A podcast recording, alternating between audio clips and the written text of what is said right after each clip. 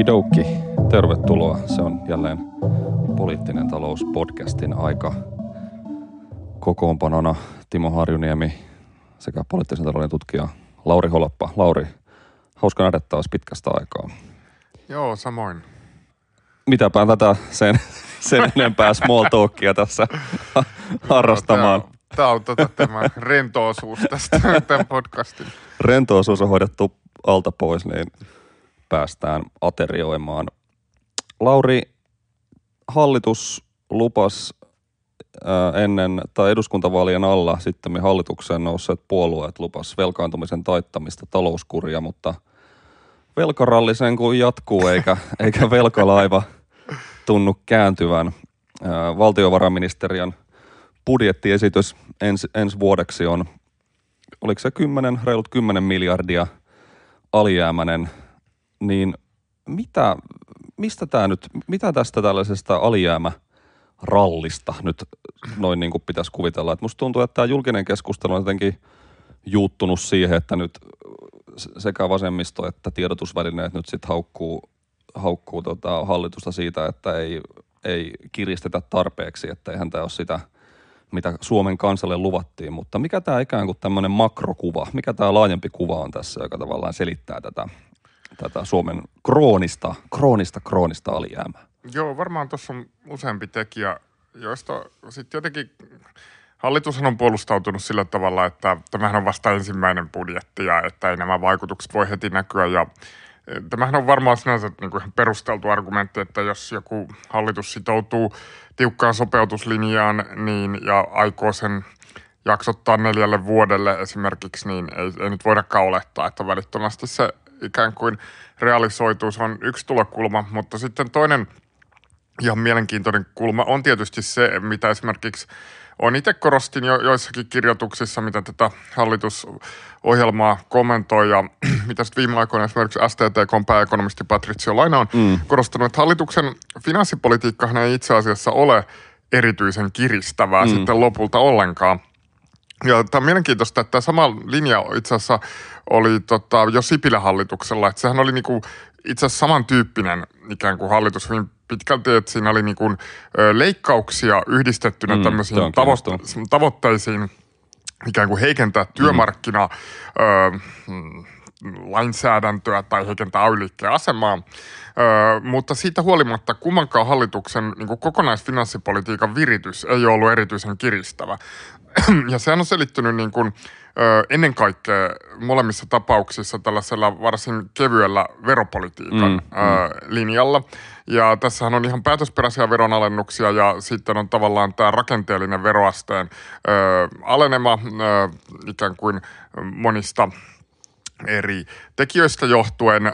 Siellä on esimerkiksi näitä tota, erilaisia haittaveroja, jotka ei ole varsinaisesti niin kuin indeksoitu ja joihin ei ole sitten tehty tavallaan nyt sen sellaisia päätösperäisiä korotuksia ja, ja tällaisia tekijöitä.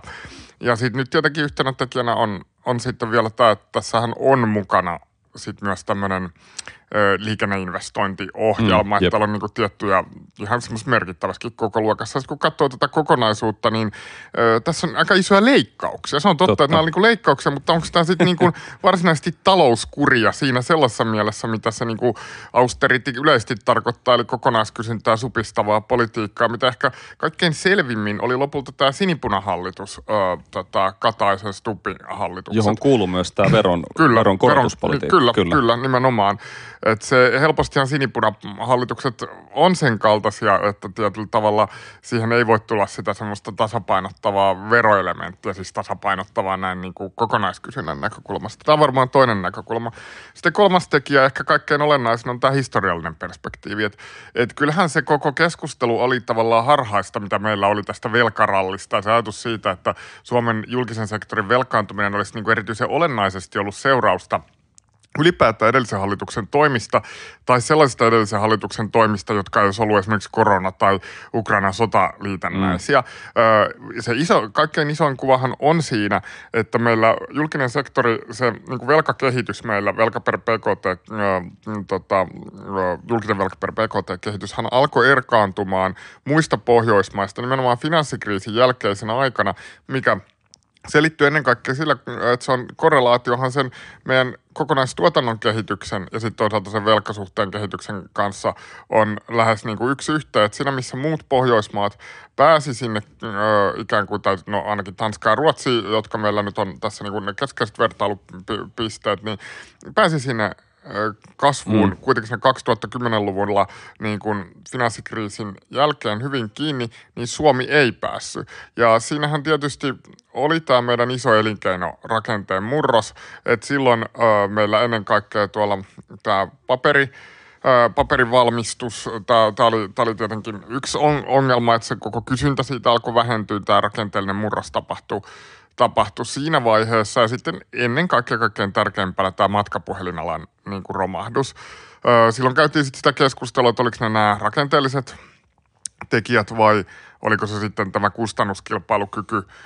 Itse on taipuvainen ajattelemaan, että tällä, tällä oli kyllä suurempi selittävä tekijä tämä tota, nimenomaan tämä elinkeinorakenteen mm, ö, mm. murros, että toimialat vain hävissä. Se ei ollut ensisijaisesti ku, kustannuskysymys, ö, mutta oli niin tai näin, niin lopputulos oli kuitenkin se, että Suomen niin kuin kasvu oli hyvin heikkoa ja kun se on niin kuin se, nimenomaan se velka per BKT, niin silloin jos se BKT-kehitys on niin kuin heikkoa, niin kyllä se velkasuhde hyvin helposti niin kuin ihan matemaattisesti lähtee siitä – siitä kasvua. Siitähän, siitähän nämä Suomen ikään kuin velkaongelmat, siihen ne ovat liitoksissa.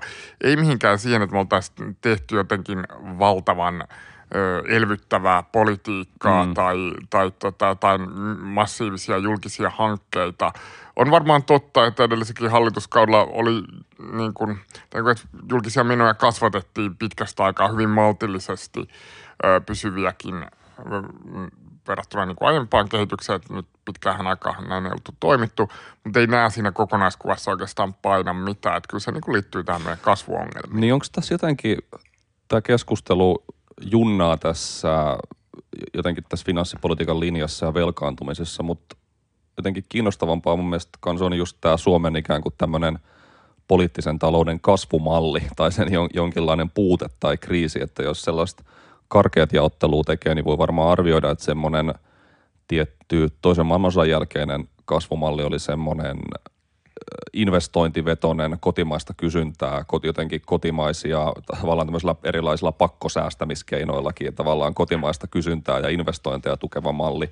Sitten se ajautui ikään kuin 80-luvulla ja viimeistään sitten laman myötä niin kuin seinään ja sitten sieltä nousi tämä Nokia-klusterin johdolla tavallaan tämmöinen vientivetoinen malli ja totta kai oli edelleen, niin kuin tuossa kuvasit, niin nämä perinteiset metsäiset puujalat tavallaan siinä sen mallin tukena, mutta sitten tämä päättyi finanssikriisiin ja nyt me ollaan ollut vähän tämmöisessä limbossa, että Suomestakin on tullut tämmöinen aika palveluvetoinen talous, vaikka aina puhutaan, että me ollaan tämmöinen pieni vientivetoinen avotalous, niin palveluthan täällä jyllää ja meiltä jotenkin tuntuu, että meiltä vähän puuttuu tavallaan se semmoinen, vai puuttuuko vai on, onko tämä tämmöinen niin kasvumallin pikemminkin kriisi kuin joku tämmöinen holtittoman ikään kuin julkisen velkaantumisen ja holtittomien niin kuin investointien kriisi?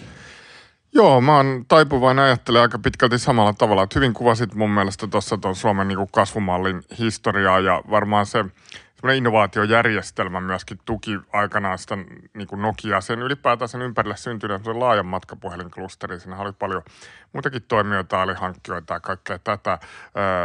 Se sitten laajemminkin ottaen, se oli koko, tietysti siihen liittyi paljon nämä julkiset toimijat, Tekesistä, Sitraa mm. ja tavallaan tällaista, ja sitä on monet kansainvälisetkin tutkijat kuvannut hyvin arvostavaan sävyyn, mutta – tietyllä tavalla se, ehkä se koko järjestelmä ei ole pysty, pystynyt niin kuin, ikään kuin navigoitumaan jollekin uuden. Se oli niin kuin hyvin voimallisesti ikään kuin sitoutunut mahdollisesti ö, tähän yhteen toimialaan ja se ei ole pystynyt ikään kuin tuottamaan semmoista uutta ö, jonkinlaista eurooppalaista ö, mm. mestaria, niin kuin mikä ö, tota, mitä Nokia tietyllä tavalla, tai Nokia oli maailmanlaajuinen, mutta on tämmöinen ranskalainen käsite, tai European Champions. Mm. Öm, mutta sitten tietysti tähän liittyy tämä, nämä maailmantalouden laajemmat ongelmat.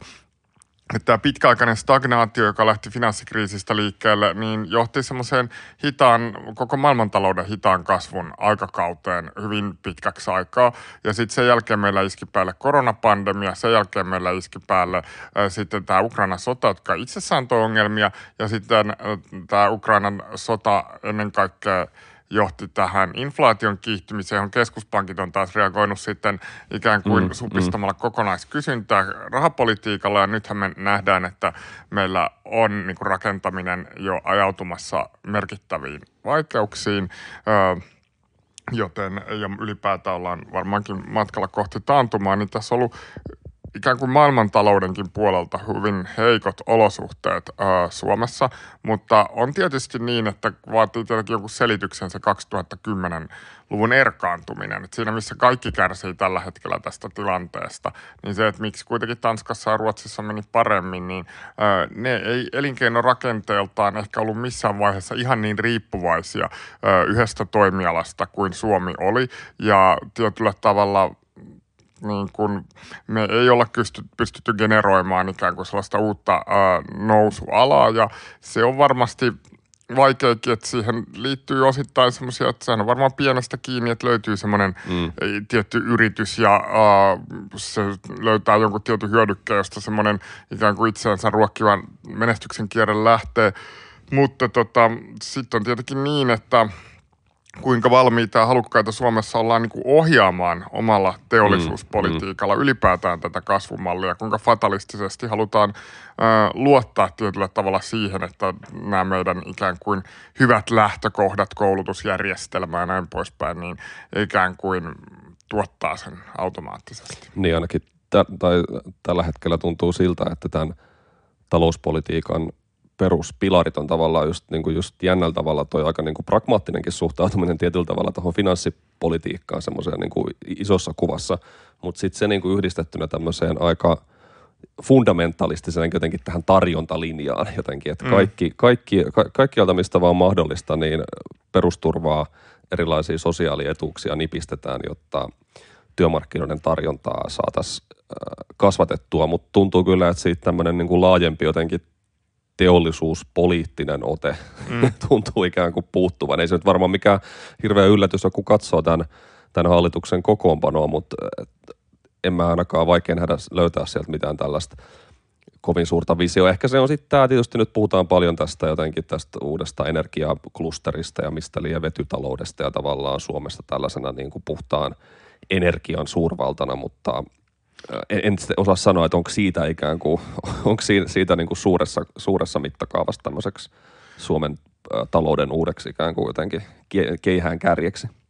Joo, se varmaan aika näyttää siinä, että tietysti haastehan on, kun seuraa tätä kansainvälistä keskustelua, että aika lailla samanlaisia odotuksia on melkein kaikissa vähänkin kehittyneimmissä maissa, että kaikki niin kuin katsoo olevansa sen uuden niin kuin, äh, ikään kuin puhtaan energian mm, äh, murroksen jonkinlaisia keihäänkärkiä ja sitten ne perusteet juuri sille, että miksi juuri täällä ja näin, niin äh, se on aina mielenkiintoista, että varmaan siellä liittyy semmoista jonkinlaista asteverrasta nationalististakin ajatusta jostain semmoista kansallista erityislaatuisuudesta, mikä niin kuin Suomessa selvästi joku tavallaan tämmöinen ajatus, että me, meillä joku on semmoinen ikään kuin fundamentaalinen semmoinen mm. joku teknologinen ja koulutuksellinen osaaminen, ylivoima, ylivoima mm. ja nimenomaan, että se liittyy näihin puheisiinkin, että kyllä se on aina parempi, että nämä – kaikki teollisuuslaitokset sijaitsee täällä, kun meillä kuitenkin aina hoidetaan nämä ympäristöasiat niin kuin paremmin kuin Kyllä. tuolla jossain.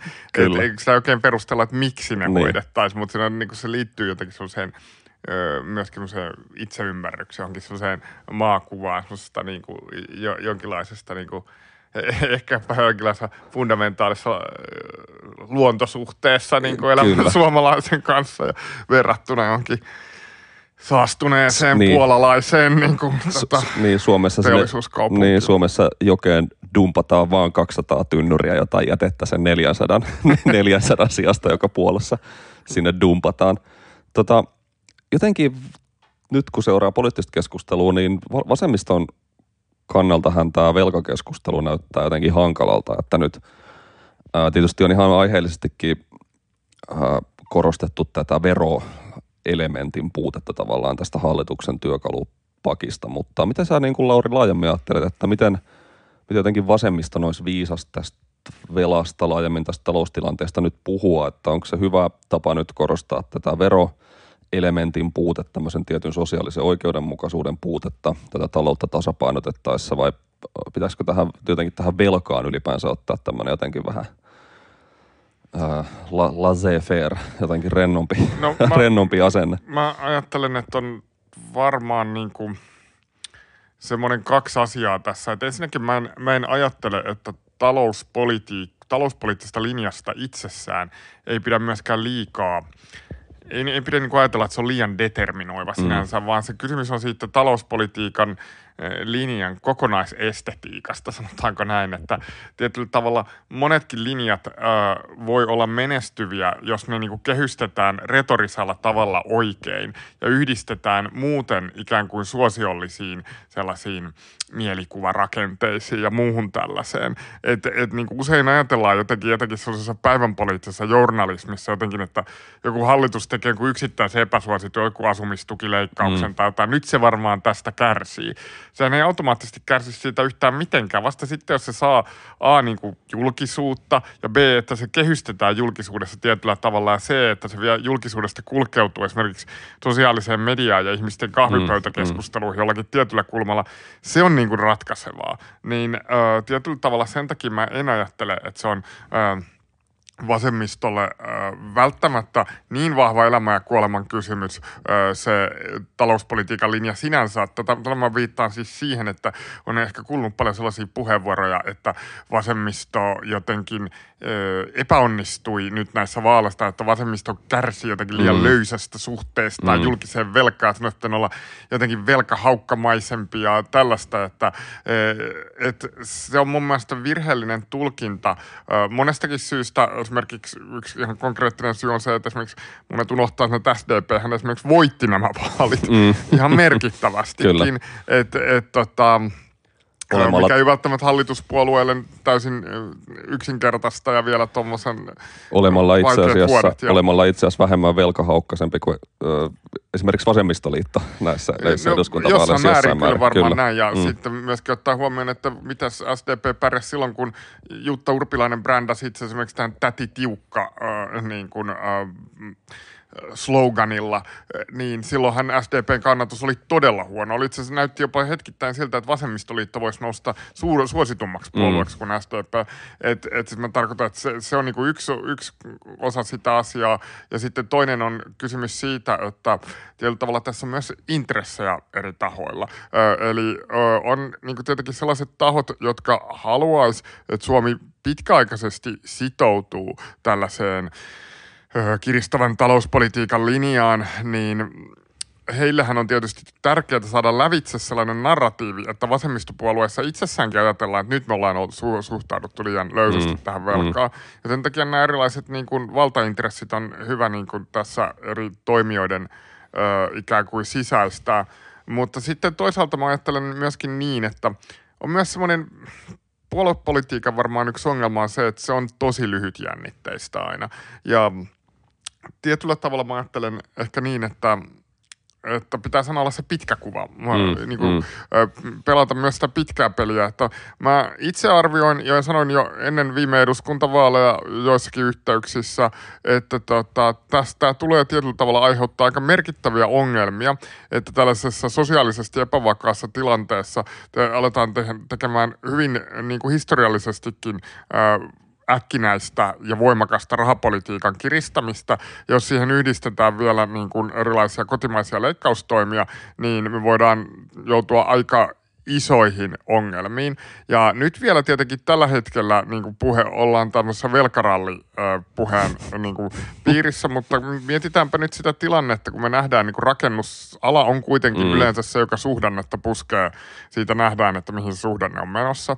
Jos me ollaan menossa kohti taantumaa Kyllä. ja yhdistetään tähän mahdollisesti niin kuin aika isot työmarkkinakonfliktit, mitä e- eteen on tulossa ja kaikkein heikoimmassa asemassa olevien ihmisten toimeentulo heikennykset, niin kyllä tässä on tavallaan aineksia, jotka ö, ei nyt ainakaan mitenkään itsestäänselvästi ajan vasemmistoa semmoiseen suuntaan, että sen olisi järkevää ottaa jotenkin hirveän niin kuin, hauk- niin. niin kuin haukkamainen ö, linja tässä, vaan se kysymys on tietenkin se, että silloin kun toimittajat ja koko se media niin kuin ennen vaalia oli hyvin tätä, että mistä leikataan tyyppistä keskustelua tai niin kuin, Mm. että se oli sitä se oli sit, sitä niin kuin jatkuvaa leikkaus- ja velkapuhetta, niin ymmärrän, että se niin kuin ahdistus vasemmistossa, että olemmeko nyt, emmekö ole ikään kuin riittävästi taklanneet tätä kysymystä, niin saattaa nousta, mutta kun siinä pitää aina politiikassa nähdä muutama askel ikään kuin eteenkin päin, ja se on, kun se on sitä päivittäistä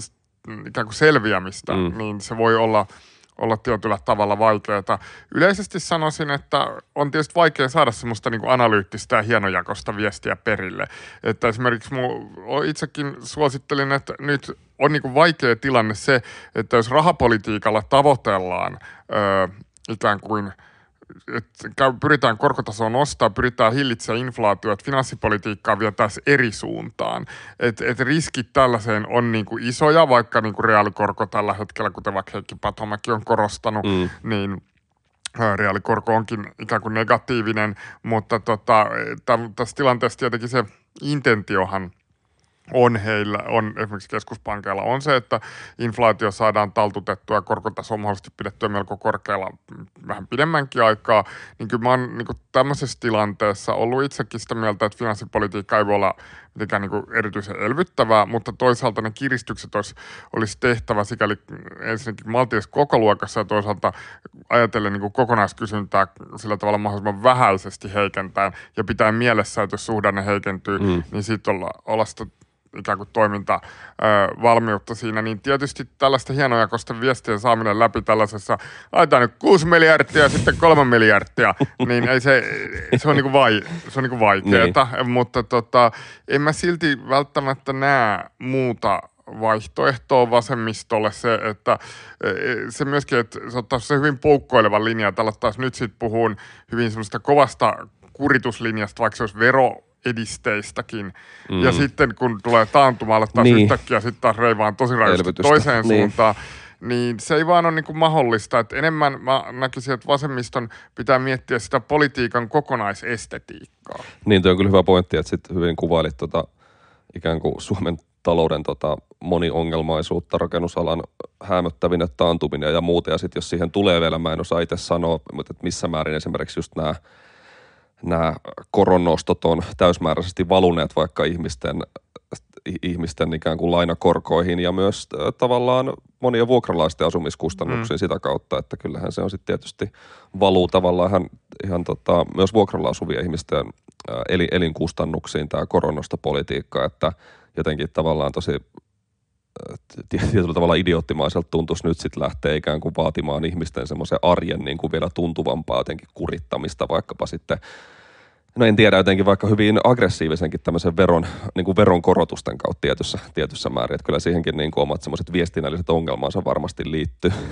Joo, ja sitten siinä tullaan moniin kysymyksiin, että, että tietyllä tavalla – Öö, siis varmasti on, niin kuin, niin kuin mä sanoin, että tässä tilanteessa voidaan puhua sellaisten asioiden puolesta, mutta mm. semmoinen, että jos se kokonaisviesti olisi jotenkin voimakkaan ikään kuin velkahysteerinen, Mm. niin on ehkä, kyllä siinä hyvin nopeasti tulee ne kysymykset, että no et, olisiko se pelkästään veronkorotuksia, että kun te leikkaa ollenkaan, Mm. ja sitten, että niin kuin, öö, tavallaan mikä tahansa koalitio, joka sitoutuisi sellaiseen, niin väistämättä se sitten se oikeistolainen osapuoli, joka siinä sit Suomessa vähän väistämättä niin kuin mukana on, niin haluaisi niiden veronkorotuksen vastapainoksi, vähän niin kuin siinä sinipunassa oli, myös näitä leikkaustoimenpiteitä.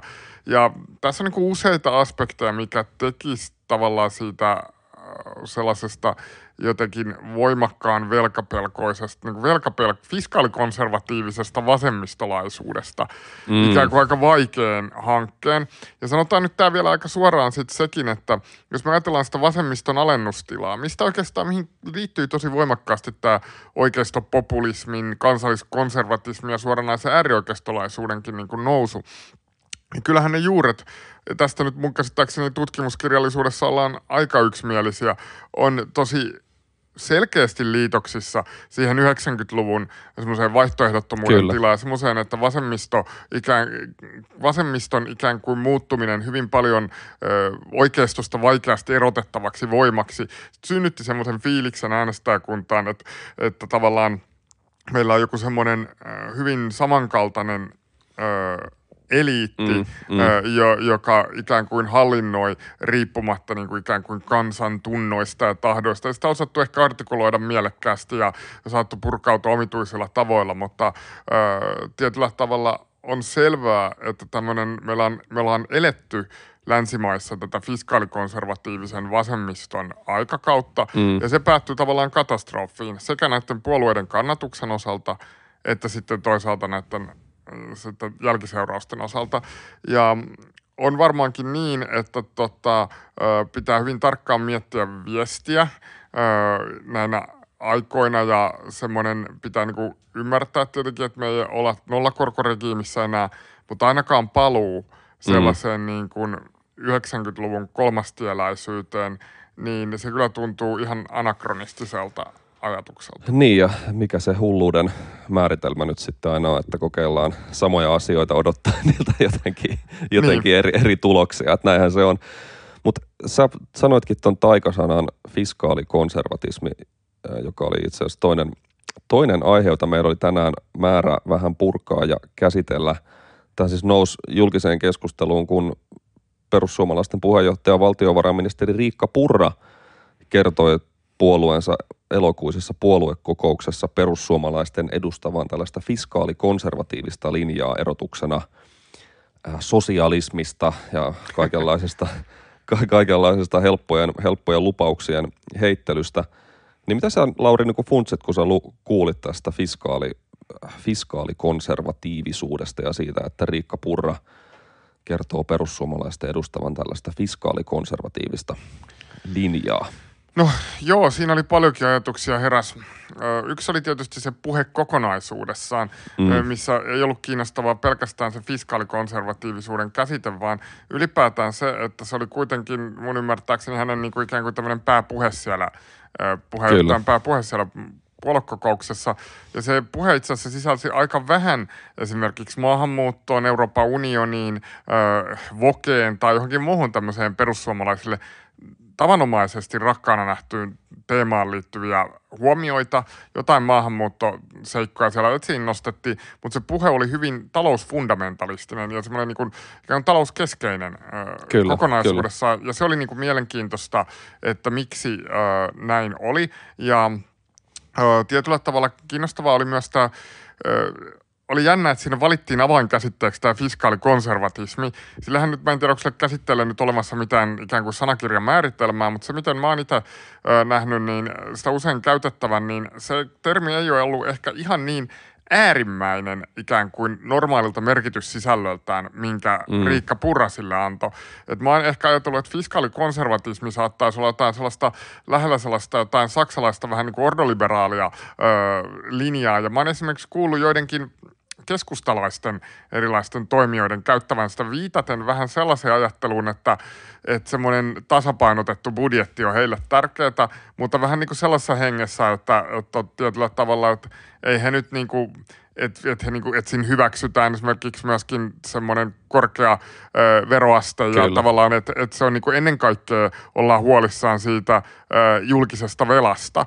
Että tietyllä tavalla se on ehkä termi, joka on ollut semmoinen, voisiko sanoa aika anti-Keynesiläinen termi, sitä se on, mutta että onko se automaattisesti niin kuin semmoinen, sanotaanko tosi kovan linjan oikeistolainen, Mm, niin totta. se on, ö, näin mä en ole aiemmin sitä kokenut. Siis totta kai olen aina sen jollain tavalla linkittänyt politiikan oikealle kentälle, mutta se mikä oli Purran puheessa en, ennen kaikkea kiinnostavaa oli se, että se oli hyvin poikkeuksellinen suomalaiseen niin kuin normaaliin valtiovarainministerin retoriikkaan nähtynä. Siinä mielessä, että normaali valtiovarainministerin retoriikkahan on vähän sellaista, että puolustamme nyt hyvinvointivaltiota näiden välttämättömien leikkausten kautta. Kyllä. Nämä ovat kipeitä, ikäviä leikkauksia, joita me emme haluaisi tehdä. Me rajoitamme ne vain, väistäm, vain siihen ikään kuin osuuteen, mikä on väistämätöntä. Ja tietenkin tätähän niin kuin varmaan meidän kaltaiset poliittisen talouden tutkijat on, on niin kuin tavallaan siitä ruisleipää kritisoida Kyllä. tällaista retoriikkaa ja ikään kuin palauttaa se politiikka siihen semmoisen teknokraattisen puheen keskeen. Että siinä, on, siinä on ongelmia siinä retoriikassa, mutta se mikä siinä on niinku kiinnostavaa on se, että se on hyvin teknokraattista se retoriikka. Sen sijaan, jos me katsottiin tätä Purran retoriikkaa, niin se oli voimakkaan moralistista. Avoimen, avoimen moraali, moraalinen ja niinku poliittinen puhe siinä mielessä, että siinä oli vahvat vastakkainasettelut ja tämmöinen niin kuin sanoit, niin myös semmoinen vahva moraalinen ulottuvuus. Joo, juuri näin. Ja se oli mun mielestä niin kuin, uh, mm. siinä sen puheen se kaikkein kiinnostavin, että se oli hyvin talouskeskeinen ja sitten siinä oli uh, tavallaan semmoinen moraalinen, juuri semmoinen ajatus, että tota, va, puhuttiin aika minimalistisesta valtiosta Kyllä. ja painettiin vähän silla, sellainen sävy, mikä ei mun mielestä ole mitenkään välttämättä – fiskaalikonservatismin kanssa ikään kuin linjassa, ei ainakaan noin voimallisesti. Että puhuttiin tietyllä tavalla, puhuttiin tämmöisten perushyveiden, mä en nyt muista tarkkaan puheenjohtajassa edessäni, mutta jo vähän niin kuin se henkilö semmoisen niin yrittämisen ja mm. itseään mm. niskasta kiinni ottamisen niin kuin ikään kuin kunnian palautuksesta ja ää, ajateltiin, että ää, vasemmisto se vaan haluaa niin kuin ikään kuin semmoista ää, helppoa ja kevyttä elämää, mutta että tietyllä tavalla tämä kat- katajainen kansa on sen niin kuin nähnyt ennenkin, että pelkästään semmoisella raadannalla ja ö, tietyllä tavalla ö, ahkeruudella, tällaisilla perushyveillä ö, it, itse niin kuin omaehtoisella pärjäämisellä vain tämä kansakin mm. pärjää, mm. että ö, tietyllä tavalla vähän semmoisen niin kuin valtion vetäytymiseltä erilaisilta sektoreilta ja semmoiselta aika niin kuin, ö, tietyllä, tietyllä tavalla semmoista, että ö, että ajatellaan, vähän siinä oli semmoista sosiaalipummi-retoriikkaa Kyllä. myöskin, että tietyllä tavalla ö, ihmisiä ei pidä paapoa liikaa, vaan kaikkien pitää ikään kuin se oma vastuunsa kantaa ja tällä. Ja tämä ero tietysti sillä tavalla merkittävästi semmoisesta vaikka Soinin ajan perussuomalaisuudesta, joka toki toteutti sitä aika oikeistolaista, hyvinkin oikeistolaista politiikkaa, Sipilän hallituksessa, niin kuitenkin se oli niinku retorisesti ja se miten se oli ainakin ennen sitä hallitusta ollut, niin siinä oli paljon tämmöistä SMP-läistä köyhän kansan ajatusta ja se oli just tämä työväenpuolue, kuitenkin työväenpuolue mm. sosialismi, on tiettyä hyvinvointinostalgiaa. Ajatus, että kyllä nyt duunari niin kuin työttömyysturvansa ansaitsee ja tällaista. Kopsunsa, kyllä. Niin, niin myös, niin. myös kopsunsa ansaitsi, mutta mut, mut tietyllä tavalla tässä on sitten niinku toisenlainen ajatus. Tämä on hyvin semmoinen Thatcherilainen ajatus, että yritetään selvästi vedota sellaisiin äänestäjäryhmiin, jotka on ehkä ajateltu perinteisesti olevan semmoisen hyvinvointivaltioon mm. kiinnittyneitä, tiettyyn tulonsiirtojärjestelmään kiinnittyneitä, mutta ehkä tehdään semmoinen – rohkea vähän kepillä jäätä kokeilla, että onkohan ne enää. Mm, Semmoinen mm, fiilis mulla, kyllä, mulla kyllä. tässä niin tuli. Joo, tämä oli kiinnostava just tavallaan tämän, jotenkin tämän perussuomalaisen populismin kannalta, että niin kuin tuossa kuvasit, niin mä katoin siitä puheesta, että mainitaanko esimerkiksi just Euroopan unionia kertaakaan, niin en mä ainakaan löy- mä en löytänyt sieltä ensimmäistäkään mainintaa, että se oli just näin, että se vihollinen ei ole kuten Soinille, se ei ole tämmöinen teknokraatti tai, tai tota, ää, ainakaan siinä mielessä, kun se Soinilla oli tämmöinen EU, EU-byrokraatti, vaan se on just tämmöinen hyvinvointivaltion elätti, joka ei. Ja mun mielestä oli kiinnostavaa, muista missä, olisiko se ollut ehkä A-studion haastattelussa, jossa Purra sanoi, että, että jotenkin puhuu näin, että, että ikään kuin itsenä, itsenäisen kansalaisen määritelmään kuuluu jotenkin se omalla, omalla työllä tai yrittämisellä toimeentulo ikään kuin jotenkin markkinoilla, niin tälleen, että tässähän just luotiin, tämä oli sikäli niin kuin populistinen, että tässä, tai niin kuin tavallaan kaikkeen politiikkaan jotenkin liittyy tämmöinen vastakkainasettelu ja tämmöiseen populistiseen puheeseen, mutta se just niin kuin, se ei ollut tämmöinen – ää, ikään kuin hyveellinen kansa vs. eliitti, kuten ehkä populismitutkimuksessa ja populismissa on perinteisesti ajateltu, vaan se oli nimenomaan tämmöinen, oli se sitten työntekijöistä, duunareista tai yrittäjistä koostuva ikään kuin produseristinen, ikään kuin mm. markkina lisäarvoa tuottava ydin, joka, jo, joka, tota, joka pystyy hoitamaan oman elantonsa ja tuottaa myös työpaikkoja ja ikään kuin valuu, valuu sitä hyvinvointia, josta valuu hyvinvointia sitä muuallekin. Ja sitten meillä on tämmöinen tietyllä tavalla niin kuin tämmöiseltä kilpailulta ja tällaiselta raalta niin kuin markkinalogiikalta suojattu tämmöinen ryhmä niin kuin erilaisia elättejä, sitten, joka sitten jotenkin ehkä on siellä valtion nisällä sitten kuppaamassa sitä apurahaa tai aina jotain, jotain niin kuin liian, liian korkeat sosiaalitukea, että se niin kuin tehtiin tänne, tälle kentälle mun mielestä se, niin kuin, joo, se, se joo, niin joo. vastakkain Toi, tosi hyvä analyysi mun mielestä. Just, just noin mäkin sen niin kuin luin, että tietyllä tavalla se hyvinvointivaltio, sitä ei kuvattu enää semmoisena ikään kuin vauvasta vaariin mm. hyvinvointivaltiona, joka auttaa elämän ikään kuin myrskyissä sillä tavalla, että ö, antaa, huolehtii neuvolat ja terveydenhuollot ja mm, tota, ö, työttömyyden kohdatessa työttömyysturvat ja näin. Varmaan jos häneltä kysyisi, niin jotain tuollaista hän saattaa sanoa edelleenkin, mutta se ei selvästi ollut semmoinen, mitä hän siinä haluttiin korostaa, vaan se järjestelmä, mikä meillä nykyään on, mm. niin se, se hyvinvointivaltio on jotenkin semmoinen moraalisesti korruptoitunut niin kuin ikään kuin käsitetaiteilijoille ä, tota, apurahaa syytävä ja ä, tota, nimenomaan johonkin ä, afganistanilaiseen po- poetiikkaan niin kuin valtavia Suomen Akatemian rahoja ä, ikään kuin loputtomasti generoiva semmoinen eliitin keskinäinen hiekkalaatikko, kyllä, jossa niin kuin, ikään kuin tota, kumpulassa juodaan tota, kuohuviinia veronmaksajan rahoilla semmoisissa päättymättömissä juhlissa Just samaan näin. aikaan, kun todellinen ikään kuin äh, duunari joutuu raatamaan semmoisen niin kuin äh, aidon koko kansaa mm, hyödyttävän mm, äh, niin kuin raskaan äh, työn parissa ja että niin kuin siinä haluttiin vähän niin kuin havahduttaa kansa tähän kusetukseen, että tässä järjestelmässä itse asiassa olekaan mitään puolustamisen arvoista. Se oli mun mielestä semmoinen voimakas äh, retorinen siirto, että se ei selvästi että esimerkiksi mitä mä oon kokoomukselta mm. nähnyt tavallaan ennen vaaleja ja nyt vaalien jälkeenkin se puhe on edelleen sitä perinteistä valtiovarainministeripuhetta, vaikka se ei näin radikaalin ohjelman itse puitteissa enää uskottavaa, mutta kuitenkin, että me puolustamme tällä, että nämä on välttämättömiä, että saadaan hyvinvointivaltio pelastettua. Tässä pikemminkin se henki oli vähän semmoinen, että katsokaa nyt, tämä ei ole mitään erityisen hienoa tämä hyvinvointivaltio. Tämä on ikään kuin moraalisesti korruptoitunut järjestelmä ja sitten vielä siihen liittyy ne maahanmuutto huomiot liittyy juuri mm, tähän, mm. että tämä on myöskin jotenkin, että tämä sama eliitti haluaa sitten ikään kuin ö, tänne lisää ja lisää näitä tällaisia mm, yep. pelastettavia, jonkun semmoisia oman... Ö, moraalisen ylemmyyden tunteensa projisoinnin ikään kuin kohteita tai jotain, jotain tällaista. Ja ikään kuin se, se järjestelmän kaikki sellaiset tavalliseen kansaan liittyvät ö, piirteet, kuitenkin se, niin kuin se kore hyvinvointivaltiosta peruskouluineen, terveydenhuoltoineen ja näin niin kuin, ikään kuin loisti poissaolollaan siitä, ö, siitä puheesta. Joo, se oli just näin, että, että siinä, missä jos nyt on vaikka seurannut just vaikka VMn virkahenkilöiden jotenkin haastatteluja tässä, niin siellä on edelleen tämä vahva tämmöinen joku, miten sitä nyt kuvailisi, joku tämmöinen välttämättömät leikkaukset turvaavat hyvinvointivaltion niin kuin ekonomismi, että, että, että julkinen talous on köyhän paras ystävä ja ei näitä leikkauksia kukaan huvikseen tee ja ei tämä talous ole mikään itseisarvo, vaan että me nämä, mm. nämä, nämä ikään kuin varmistaa tämän järjestelmän säilyvyyden ja siinä on tämmöinen, tämmöinen tavallaan jotenkin konsensuaalinen vipa, mutta tämähän on tämmöinen, tämä oli tämmöinen radikaali tavallaan niin kuin muutospuhe, että katsokaa nyt keisarilla, keisarilla itse asiassa on vaatteita, että että et mitä helvettiä, että et tämä on niinku iso, tavallaan iso kusetus, iso tämmöinen jotenkin iso puliveivaus tämä homma jollain tavalla. Joo, joo, ja siis tässä oli niinku tietyllä tavalla juuri se, että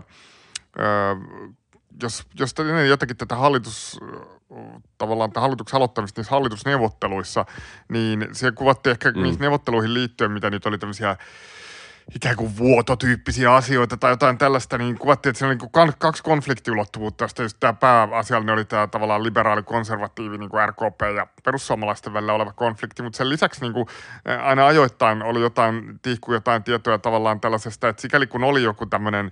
Öö, poliittisen talouden tai tämmöiseen sosiaalijärjestelmään liittyvä konflikti, että se oli niin kuin perussuomalaisten ja kokoomuksen välillä, tai niin se mm. oletettiin mm. olleen, mm, jossa niin kuin ajatus oli jotenkin tavallaan tämä, että perussuomalaiset halusi niin kuin jotenkin jarru, jarruttaa niin kuin jotain, puolustaa edes jotain pien, niin kuin, ettei mennä aivan kohtuuttomuuksiin. Tämä oli se narratiivi. Kyllä. Mä en usko, että se on välttämättä ollut hirveän paljon totta, mutta näin kuitenkin. Niin tietyllä tavalla nythän tässä käännettiin tämä asetelma päälaille, että siinä missä niin kuin, kokoomus tuntuu edelleen, niin kuin, se yrittää se on semmoinen perinteinen pohjoismaisen uusliberalismin linja siinä retoriikassa on semmoinen vaihtoehdottomuuden ja teknokratian retoriikka, niin t- siinä kuitenkin tietyllä tavalla edelleen varjellaan sen pohjoismallisen mallin legitimiteettiä. Mm, mm. Sitä ei niinku kiistetä Totta. siinä, mutta sen sijaan tämä puhe niinku tietyllä tavalla hylkäs sen, että tämä ei ole enää taloudellisten pakkojen kysymys, vaan tämä jotakin sellaista, mikä on hyvä tehdä ja mikä, mikä on ikään kuin moraalisesti oikein. Ja se on tavallaan sen tyyppistä tietyllä tavalla ö, oikeistolaista moraaliretoriikkaa, mitä Suomessa ei ole hirveästi. En oikein tiedä, oliko edes nuorsuomalaiset niin. ihan täysin tuollainen Toi on kyllä hyvä kysymys. Puolue. Niinpä, että tuossa oli, mä rupesin tuossa miettimään, että toihan tuo pikemminkin mieleen, jos oikein ammentaa suomalaisesta niin kuin valtiohistoriasta, niin tuommoinen niin kuin snellmanilainen tulokulma johonkin talouskriisiin, että et, et kansan vaan nyt täytyy niin ottaa itseään niskasta kiinni ja ruveta tuottamaan sitä hommaa, että ei tässä valtio voi tätä tukea loputtomiin. Että, ja siinä, on, ja siinä ollaan, että siinä on sellaista jotenkin, Suomessa on sellaista, no nähtäväksi jää. Ehkä tämmöisen linjan suosiota ei myöskään ole syytä liioitella, mutta voi siinä myös olla, että suomalaisessa semmoisessa kollektiivipsyykessä on jotain, jotain sellaista, johon tämmöinen aika vahva niin kuin talousmoralismi myös vetoo jollain tavalla.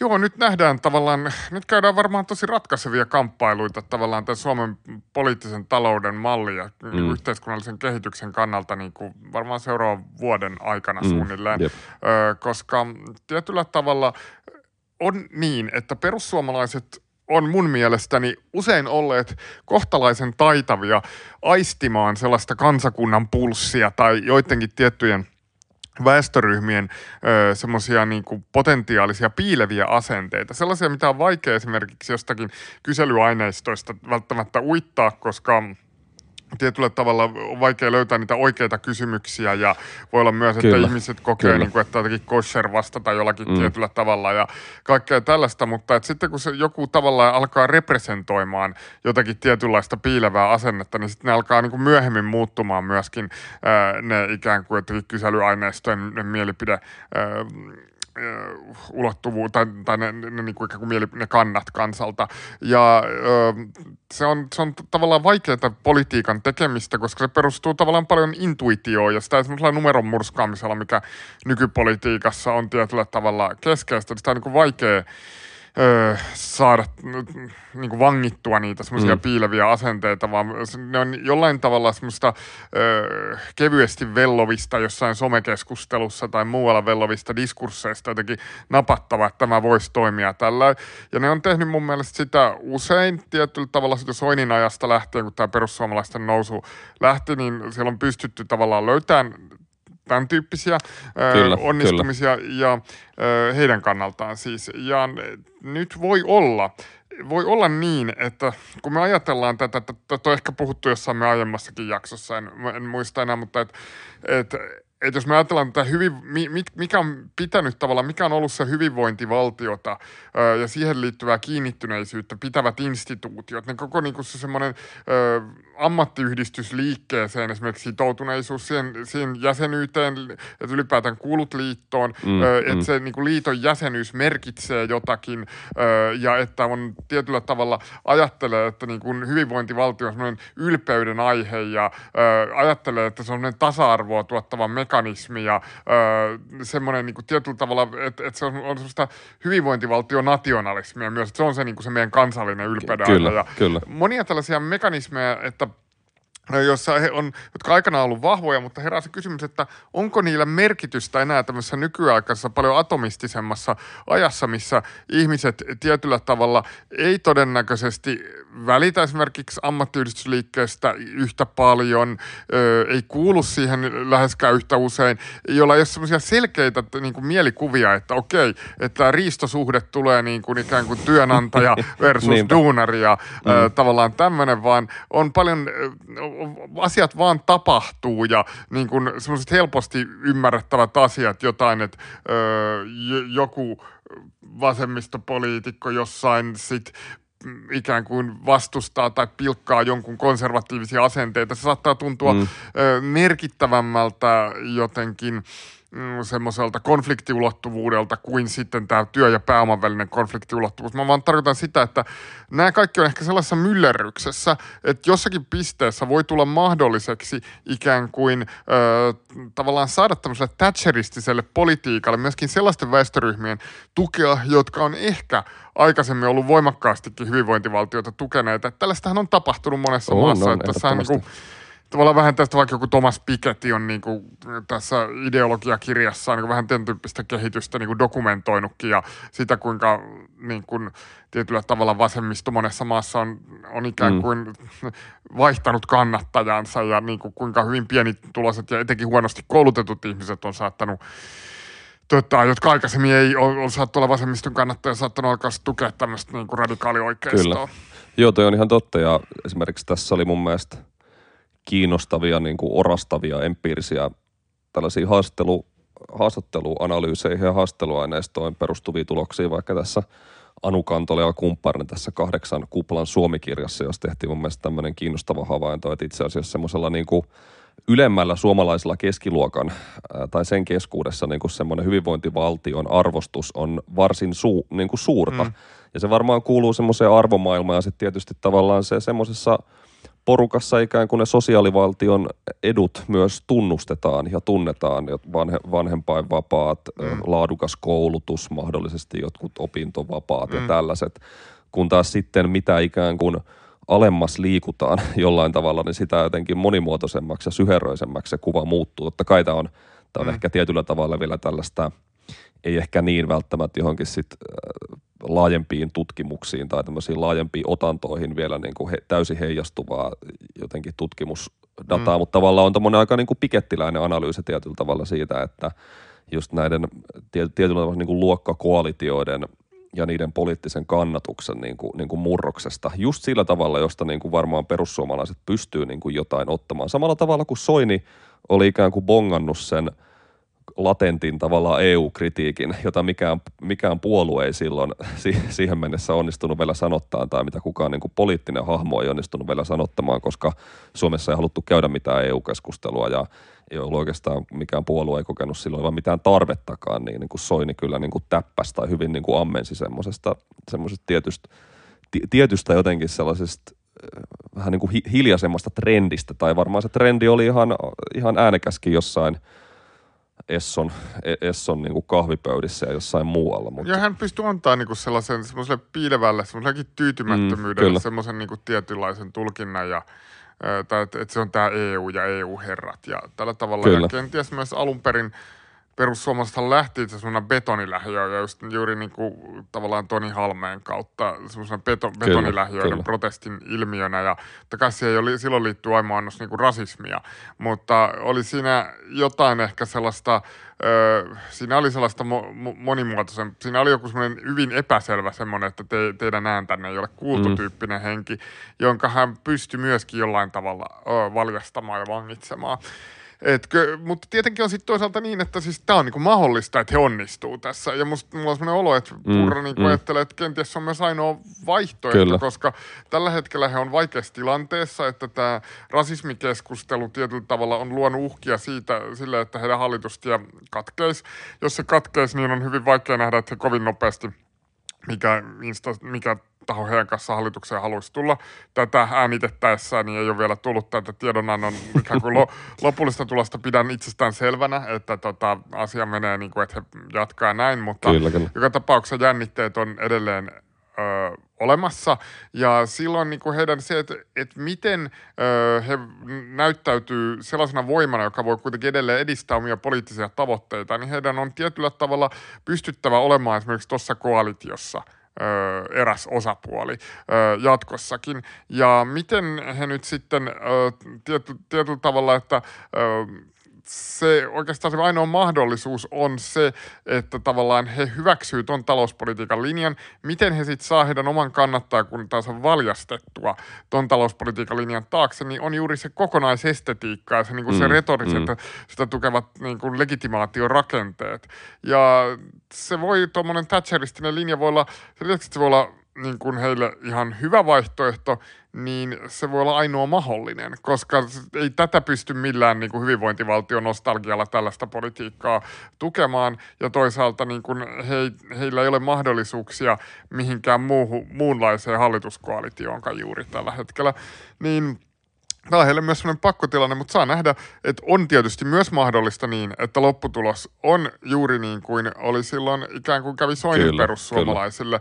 Että varmaan heidän kannattaa, kun tässä osittain vaihtunut tässä aikana, mutta kyllä siellä edelleen on varmasti tietty osa porukasta, joka on myös valjastettavissa sellaisen tulkinnan taakse, että ei perkele, että heidät, meidät petettiin nyt tässä ja että tässä viedään nyt duunarien etuisuuksia ö, ikään kuin pois ja tavallaan ö, sorretaan ollaan tämmöistä niin kuin ihan tavallista ihmistä. Että on mahdollista, se on paljon kiinni siitä, että miten nämä niin kuin narratiivikamppailut tässä tietyllä tavalla ö, onnistuu ja tämä on varmaan niin kuin mielenkiintoinen tämä tilanne, että mikä määrittää tätä kuuluisaa politiikan syksyä. Te, terminä jotenkin hyvin, hyvin jotenkin masentava. Mun, mun, mun mielestä kuulostaa tota, niin kuin päivittäiseltä politiikkaradion sellaiselta niin kuin, tota, no. väännöltä niin kuin semmoista spinnailulta. Pitää, ost, pitää ostaa uudet lyijykynät ja koulureput ja valmistautua tähän politiikan syksyyn pikkuhiljaa. joo, joo, kyllä. Mutta tota, et, et siis, et onko se niin kuin, määrittyykö se tämän, ja millä tavalla kyllä. se määrittyykö se tämän poliittisen talouden kamppailun vai määrittyykö Niinpä. se sitten tämän ö, ikään kuin rasismikeskustelun kannalta. Mm. Tässä on sellainen ristiriitainen tilanne, että uskon, että tämä uudet kierrokset tässä rasismikeskustelussa saattaisi itse asiassa ehkä todennäköisemminkin tavallaan kaataa tuon hallituksen nopeasti, mutta sen sijaan taas sitten semmoinen voimakas fokusoituminen tähän poliittisen talouden kamppailuun saattaa murentaa perussuomalaisten kannatusta mm, enemmän mm. kuin kenties toi Totta. tavallaan tämä rasismikeskustelu. Että tässä on sillä tavalla niin kuin erilaisia vaikutuskanavia. Mm, mm. Joo, kyllähän toi on tosi kiinnostava ja – silleen vasemmiston kannalta toi on jotenkin jännä haaste myös tai ongelma toi, koska vasemmisto jotenkin mielellään operoi tämmöisellä duunari VS-yrittäjät, oikeisto vasemmisto, mihin se perus, mm. nykyään perussuomalaiset nyt myös kuuluu, mutta jotenkin tuntuu, että se purralainen, just tämä fiskaalikonservatismi, tämän tyylinen, niin kuin ehkä tämmöinen markkinapopulismi, niin kuin tätä jotkut tutkijat oli tavallaan muissa, muissa kansallisissa yhteyksissä kuvanneet, niin – sekin tuntuu, että se niin kuin ei välitä tavallaan tuommoisista niin kuin rajoista, että se on, koska se keskeinen ulottuvuus just on se just niin kuin itse omalla työllään, jonkinlaisella yrittelijäisyydellä työllä pärjäävä ja sitten mm. se, se, jota se elättää, se on se, se, on se keskeinen, keske, keskeinen vastakkainasettelu. Ja jos tosiaan on noin, niin kuin tuossa juteltiin, että vaan tämmöiset perinteiset instituutiot, kuten puolue, AY-liike, jotka on ikään kuin tämän konfliktin jollain tavalla sanottaneet tämmöiselle niin kuin perinteiselle politiikan kielelle, ne on, ne on ikään kuin rapautuneet, niin kyllä tuolla voi olla semmoista niin kuin yllättävääkin, yllättävääkin kaikupohjaa tämmöisen suomalaisen tavallaan niin kuin jopa tämmöisen keskiluokan, e, e, eri, eri tavalla niin kuin keskiluokkaan kiinnittyvän väestöryhmän, väestöryhmän keskuudessa. Joo, kyllä mä uskon kanssa näin. Ja tässähän on jotain ehkä samantyyppistä pyrkimystä tai en tiedä mm. mikä aina Donald Trumpin pyrkimykset noin niin kuin tarkalleen ottaen, niin kuin sulla jotenkin hyvin niin kuin, eh, tarkoitusperässä mielessä on, mutta siis ainakin se niin kuin potentiaalinen koalitio jotenkin saman henkinen, mm. että tietyllä tavalla niin kuin se Trumpin politiikka, niin kyllähän siinä on paljon semmoisia suurpääoman intressien palvelemista. Hän, hän itse, jos joku, edustaa suurpääomaa par excellence, mutta sitten äh, niin kuin – jollain tavalla keskeinen osa hänen kannattajia, kannattajistaan tulee semmoisilta eh, tavallaan niin kuin ihan aidosti unohdetuilta mm, alueilta, mm, tulee kyllä. vähemmän koulutetusta väestöstä ja tällaisista, ei välttämättä nyt aina ihan köyhästä, mutta jotenkin sellaisesta vähintään kulttuurisesti deprivoidusta ja ehkä sellaista, missä myöskään vaikka elämäntilanne voi olla ok, mutta suuret niin kuin sosiaalisen nousun mahdollisuudet ei ole mit, mitkään nyt niin kuin häppäiset, öö, niin öö, tietyllä tavalla siitä huolimatta tämä porukka, joka aikana oli siis niinku demokraattien, mm. ehkä semmoista tosi mm. kore kannattaa ryhmää Kyllä. vielä tosi kauan sitten, mutta kuitenkin, niin on nyt sitten tempautunut tosi täysillä tähän trumpilaisuuteen, niin kyllähän tuossa nyt on semmoinen haiskahdus semmosesta, että jotain sellaista siinä tietyllä tavalla haetaan. Joo, tämä kulttuuriulottuvuus on kiinnostava ja se ehkä myös liittyy tavallaan tähän perussuomalaisten tilanteeseen ja sitä kautta tavallaan ehkä jopa tähän rasismikeskusteluun, koska mä itse myös tavallaan tulkitsin sitä osittain niin, että tavallaan tämä jotenkin liberaalin median ja hallituspuoluekumppaneidenkin jatkuva nälvintä tavallaan perussuomalaisia kohtaan myös ikään kuin tarjoaa perus, nyt sitten hallitusvastuuseen siirtyneelle puolueelle edelleen ikään kuin paikan asemoida itsensä sinne uhrioppositioon tai tällaisen niin kuin establishmentin ikään kuin syl- sylkykupiksi. Ja sikälihän tämä on tavallaan hankala, että tämmöinen, että, että koska jotenkin se olisi sisäisesti ikään kuin täysin ristiriitainen on se tilanne, jos perussuomalaiset nyt sitten ikään kuin polvistuu siellä RKP edessä ja tekee jotkut vilpittömät vaaditut anteeksi pyynnöt, koska tämähän on tavallaan, kun puolueen olemukseen kuuluu tämmöinen niin kuin mm. antagonistinen suhde tällaisiin niin kuin liberaaleihin käytöstapoihin, mutta tietysti sitten toisaalta tavallaan tämän käytännön hallitustyön jatkumisen kannalta tämmöinen voi sitten niin kuin pitkästi, jossain, jossainhan se kamelin selkä niin kuin voi tietysti murtua, että on se mahdollista, että et, et jos niin kuin alati provosoidaan, niin sitten jossain vaiheessa provosoitava provosoituu liiaksi, että tässä on niin kuin eri, erilaisia vähän eri suuntaan vetäviä jännitteitä. Joo, joo, jota, nyt tota, mennään varmaan asiasta kau, niin kuin jo kauas, mutta tota, jotenkin kommentoi, niin jollain tavalla tuntuu, että perussuomalaiset hakee jatkuvasti sitä, että he haluaa venyttää tavallaan äärimmilleen sen, koska juuri sellainen – hyvin aggressiivinen retoriikka ja semmoisia liberaaleja perusperiaatteita kunnioittava mm. retoriikka on itse asiassa se nimenomainen syy, miksi monet sitä haluaa That's kannattaa. Yep. Niin tietyllä tavalla kyllä he haluaa äärimmilleen vastustaa tavallaan sellaista venymistä sen retori ja sillä tavalla niitä RKPn toiveiden kunnioittamista, mutta sitten on nähty tiettyjä tilanteita, että et, et heillä on se niinku se ö, tavallaan – in case of emergency break this glass tyyppinen niin hätätilanne siellä. Että et jollain tavalla se, kun se Riikka Purra näiden öö, nimimerkki Riikka pienellä kirjoitetun, niin tota, kommenttien jälkeen ilmoitti, että hän ei todellakaan jo pyytää mitään mm, anteeksi. Mm, mm. Ja sitten siitä lähti sellainen mylly tavallaan käyntiin. Mä ymmärrän, mä, ja hän sitten pyysi anteeksi. Niin, Totta. Öö, kyllä siinä oli musta ihan itsestään selvää, että, siinä, että, että sit hän niinku tajusi, että okei, nyt he meni niinku liian pitkään, mm, nyt tämä mm. hajoaa. Tää, että silloin mulla oli hetken sellainen olo, sen jälkeen kun hän sanoi siinä, mä näin, että nyt tuli poliittinen vä, vääri, virhearvio, niinku, että kun hän si, siinä oli klassinen poliittinen virhearvio mun, mun nähdäkseni, kun hän sen jälkeen suoraan sanoi, että hän ei ole pyytää anteeksi. Mä näin, että toi näyttää nyt liian pahalta, että mm. tämä ei tule jäämään tähän, että RKP ei pysty olemaan tuollaisen. Ja sitten jo Niinistö oli mukana tässä touhussa ja tällä tavalla, niin öö, sitten hän joutui hyvin nopeasti perääntyä. Että sitten sellainen tilanne, missä hän niinku todella tulkitsee, että nyt hallitus on kaatumassa, niin kyllä siitä varmasti perääntyy, mutta he venyttää se äärimmilleen.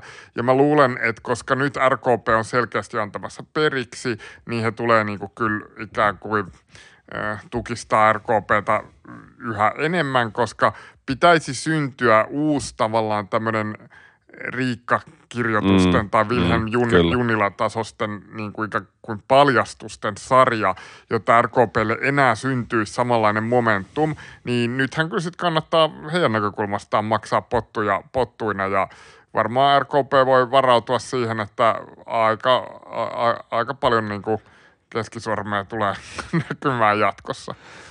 Kyllä, jäädään odottamaan, mitä politiikan syksy meille politiikan penkkiurheilijoille tarjoaa, että se hyvä puolihan tässä on, että tämä digitalisoitunut politiikan tekemisen kenttä tarjoaa tämmöisen jotenkin kyltymättömän saavin, josta näitä, josta näitä kymmenienkin vuosien takaisia kohuja voidaan ammentaa. Kiitos Lauri. Mä luulen, että tässä oli hyvät setit tältä erää fiskaalikonservatismista politiikan syksyn käänteiden, käänteiden analyysiin. Kiitokset Lauri Hulappa, poliittisen talouden tutkija ja kiitos, että jaksoit kuunnella ja palataan asiaan.